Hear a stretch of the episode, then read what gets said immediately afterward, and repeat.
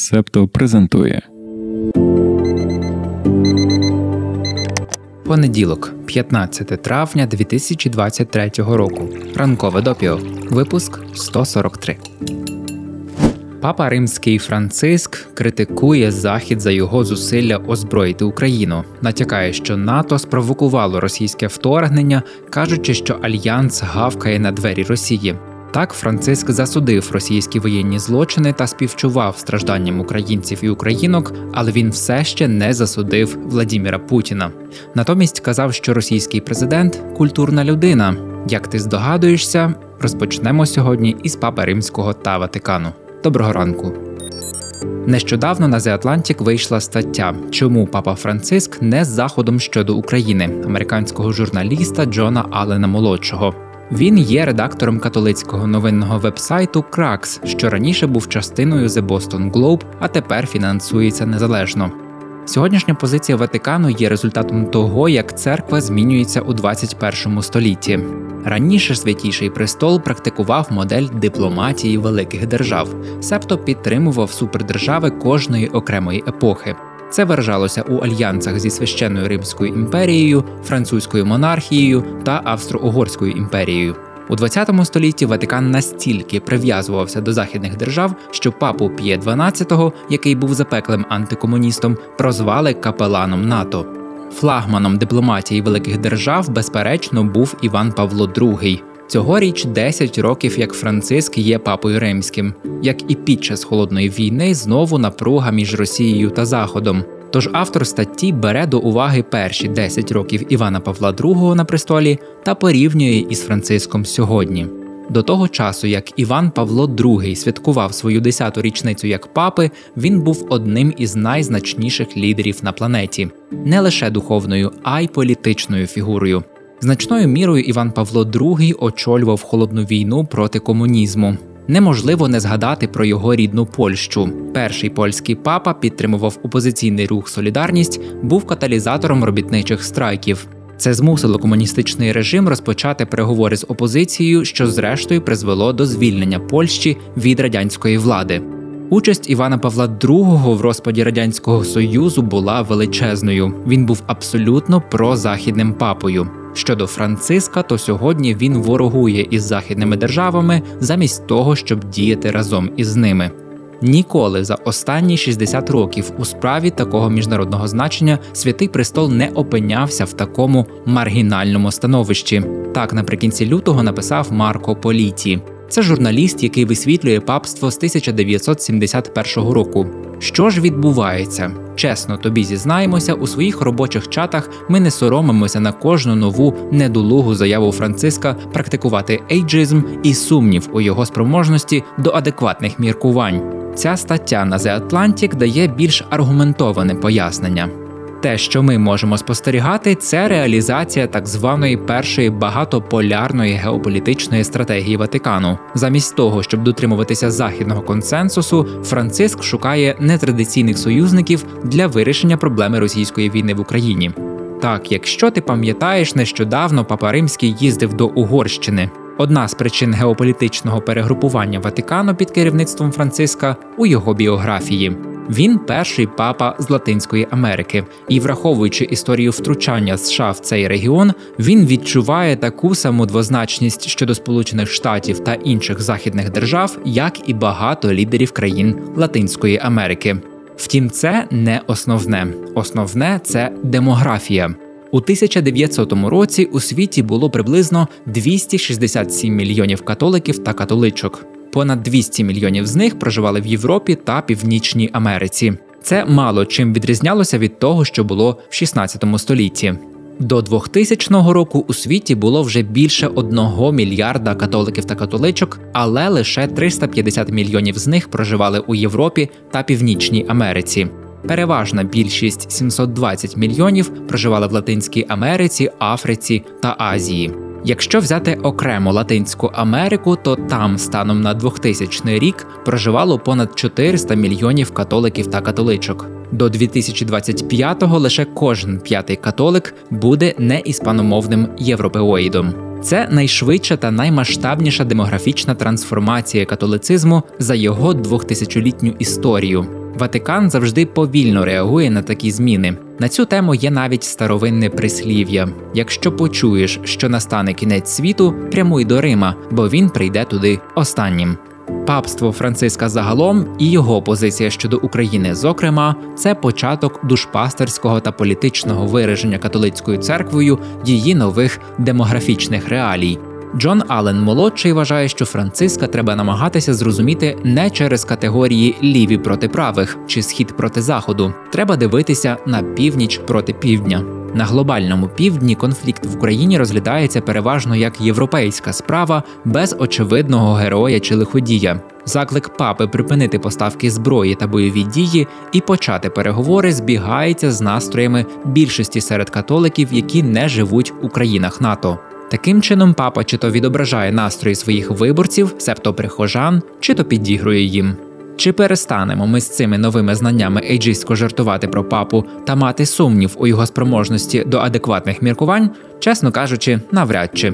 Але довідатися про зміну дипломатичної моделі Ватикану та що її зумовило, було цікаво.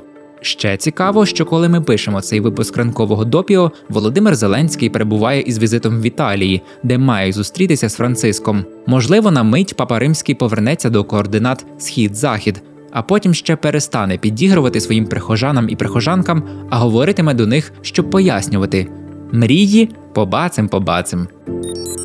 Тобі вже, мабуть, доводилося бачити повідомлення про призупинення роботи над тим чи іншим популярним серіалом дивні дива, дім дракона та інші. У Сполучених Штатах Америки зараз триває страйк через трудовий спір між гільдією сценаристів, яка представляє більше 11 тисяч людей, і альянсом продюсерів кіно і телебачення. Альянс представляє Netflix, Apple, Amazon, Disney, Discovery Warner, NBC, Paramount та Sony. Останні півтора місяці тривали переговори між сторонами, щоб укласти нову колективну трудову угоду. Це документ, який регулює умови роботи сценаристів та сценаристок, як то мінімальна оплата, авторське право та виплата роялті. Такі трудові угоди укладають на якийсь певний термін. Коли контракт закінчується, гільдія сценаристів та альянс продюсерів кіно і телебачення розпочинають переговори про новий договір. Якщо переговори заходять в нікуди, то гільдія може розпочати страйк. Так було вже у 2007-2008 роках. Тоді сценаристи та сценаристки страйкували 100 днів, і це дало результат. Їм збільшили мінімальні виплати та відсоток від продажу контенту на стрімінгових сервісах. Наприкінці квітня цього року 98% членів та членкинь гільдії сценаристів вже проголосували за страйк. Про причини, вимоги гільдії та ймовірні наслідки розповідаємо у секретній частині ранкового допіо. Щоб прослухати, доєднуйся до спільноти Септо на Патреоні чи Баймі Екофі. Покликання в описі до подкасту. Упс. Цю частину можна послухати лише на Патреоні. Доєднуйтеся до спільноти, щоб отримати доступ. Після страйку 2007-2008 років більше 37 тисяч людей в Каліфорнії втратили роботу в індустрії розваг, а безробіття виросло до 8%. Штат зазнав збитків на більш як 2 мільярди доларів. Зараз все може повторитися. Наразі виглядає так, що цей дощ надовго. Гільдія сценаристів та альянс продюсерів дуже далекі від домовленостей за ключовими пунктами. Ще до початку страйку Верайті писали, що збільшення мінімальної ставки є реальним, але от все дуже складно у питанні авторської кімнати та термінів працевлаштування. Подивимось, як все продовжуватиметься. А зараз повертаємося до всіх і рухаємося далі. Вибори в Туреччині. Ми, як завжди, пишемо цей епізод ранкового допіо у суботу, а голосування пройде у неділю. Тому ми ще нічого не знаємо. Про результати поговоримо з тобою вже, мабуть, у п'ятницю. А зараз коротко пройдемося по тому, що писали медіа напередодні. Аксіос по-філософськи підсумовують, президент Туреччини Реджеп Таїп Ердоган виглядає надзвичайно вразливим перед президентськими виборами. Втім, найбільшим сюрпризом є те, що він все ще бере участь у боротьбі. Нестримна інфляція в Туреччині та слабка відповідь на лютневий руйнівний землетрус це два питання, що були домінуючими протягом усієї передвиборчої кампанії. І ці два питання це наслідки авторитарного стилю Ердогана. За два десятиліття він накопичив дуже багато влади. Політика звинувачують у руйнуванні державних інституцій і в тому, що обирав недосвідчених лояльних людей для управління. Саме пан Ердоган наполягав на зниженні процентної ставки, незважаючи на зростання інфляції, і за чотири роки змінив чотирьох керівників центрального банку. М'яке дотримання будівельних норм ймовірно посилило руйнування землетрусу. Урядове агентство, яке звинувачують у невдалому реагуванні на катастрофу, очолював теолог, союзник президента. І незважаючи на все це, пан Ердоган залишається на близьких позиціях зі своїм опонентом Кемалем Кіліч Дароглу. Частково це можна пояснити тим, що чинний президент контролює змі. Ще одна причина використання політики ідентичності.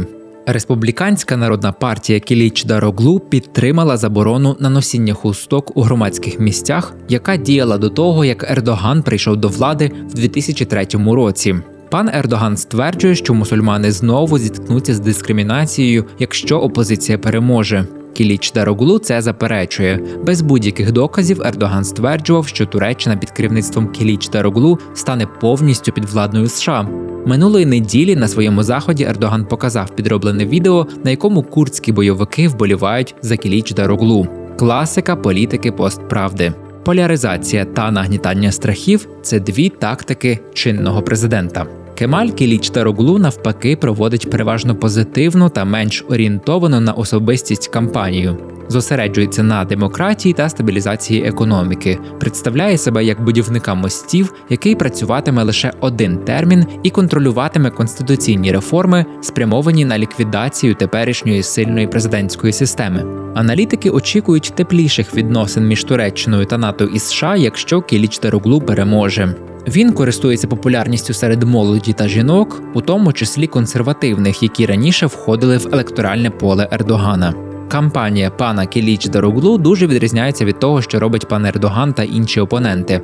Всі роз'їхалися по країні та проводять зустрічі з виборцями. Кемаль Кіліч Дароглу знімає відоси, часто робить це на кухні та в кабінеті серед книжок і збирає мільйони переглядів у Тіктоці та Інстаграмі. Що це дасть, ми зараз не знаємо, але от в понеділок, коли ти слухаєш ранкове допіо, вже можна глянути попередні результати. Прогнозують, що у першому турі навряд чи хтось набере більшість. Другий тур очікується 28 травня. Що важливо, у неділю пройшли також парламентські вибори. Вони можуть вплинути на президентські перегони у другому турі. Тому варто подивитися не лише як там справи Вердогана та Кіліч Дароглу, але й що по партіях. Якщо опозиція переможе, то аура непереможності Ердогана зникне. Якщо ж попереду буде політична сила чинного президента, то це дозволить йому стверджувати, що обрання Келіч Дороглу призведе до хаотичного розділеного управління країною. Припускаємо, що тему Туреччини продовжимо у п'ятницю. А зараз давай переходити до останніх новин на сьогодні. А ні, чекай. Ми знаємо, що наше допіо це як десерт до твоєї справжньої кави або ж взагалі заміна їй. А в суботу у нас вийшов новий подкаст, і він про їжу. Чи знаєш ти, як звучить гречка? А чому у Києві 17 століття борщ варили без картоплі? А що ми їмо у рибних консервах? Про все це розповідає фудблогерка Настя Іванцова в авторському подкасті Голодним не слухати. Вона любить їсти смачно, готувати ефективно і робить так, що і тобі цього захочеться. Вмикай нашу новинку, але спершу не забудь поїсти і дослухати ранкове допіо. А тепер вже точно останні новини на сьогодні. Стіки до ранкової кави про події стисло. Російський сценарій щодо повалення прозахідного уряду Молдови організовує зі Сполученого Королівства колишній начальник молдовської поліції Георге Кавкалюк. Про це стверджується у звіті, який підготувала група молдовських і британських юристів та юристок. Документ було надано Міністерству закордонних справ Сполученого Королівства. Уряд Молдови заявив, що звернувся з проханням про екстрадицію Георга Кавкалюка. Вже раніше його звинуватили у незаконному накопиченні статків, що значно перевищують його офіційні доходи. Злочинні угруповання в південно-східній Азії виловлюють гігантських молюсків заради їжі та їхніх великих красивих раковин. Протягом двох останніх десятиліть органами влади у країнах Південно-Східної Азії було конфісковано понад 7,5 тисяч гігантських раковин молюсків. Більшість випадків фіксують на Філіппінах. Такі обсяги свідчать про організовану торгівлю. Щодо того, наскільки серйозною є загроза зникнення гігантських молюсків, наразі немає детальної інформації. Сполучені Штати звинуватили пар у наданні озброєння Росії, незважаючи на попередню заяву про нейтралітет у війні з Україною. Про це заявив Рубен Бріджіті, посол США у пар. Американська розвідка фіксує, що поблизу Кейптауна зброя та боєприпаси були завантажені на російське вантажне судно, яке перебуває під санкціями. Пан посол сказав, що очікує, що пар повернеться до своєї політики неприєднання. Адміністрація південноафриканського президента висловила невдоволення такими, на їхню думку, погано обґрунтованими публічними заявами. У 143-му випуску ранкового допіо з вами був я, Антон Ткачук, голос та продюсер подкасту. Текст написала Дарина Заршицька. Моніторингом новин займався Сашко Монастирський. Візуальний стиль створив Марк Мостовий. Доступ спільноті до повного епізоду забезпечує Андрій Рубцов. У TikTok та Instagram знають про ранкове допіо, бо над цим працює Олег Левій. В описі до подкасту знайдеш усі використані матеріали. Цей випуск ранкового допіо ми створили завдяки гранту від програми Стійкість, яку виконує фонд Східна Європа у консорціумі неурядових організацій на чолі з ЕРІМ та коштом Європейського союзу. Думки, викладені у випуску, не обов'язково відображають позиції організацій партнерів консорціуму та Європейського союзу. Почуємося. Ви прослухали подкаст Ранкове допіо. Шукайте септо в соцмережах, діліться враженнями та розповідайте іншим.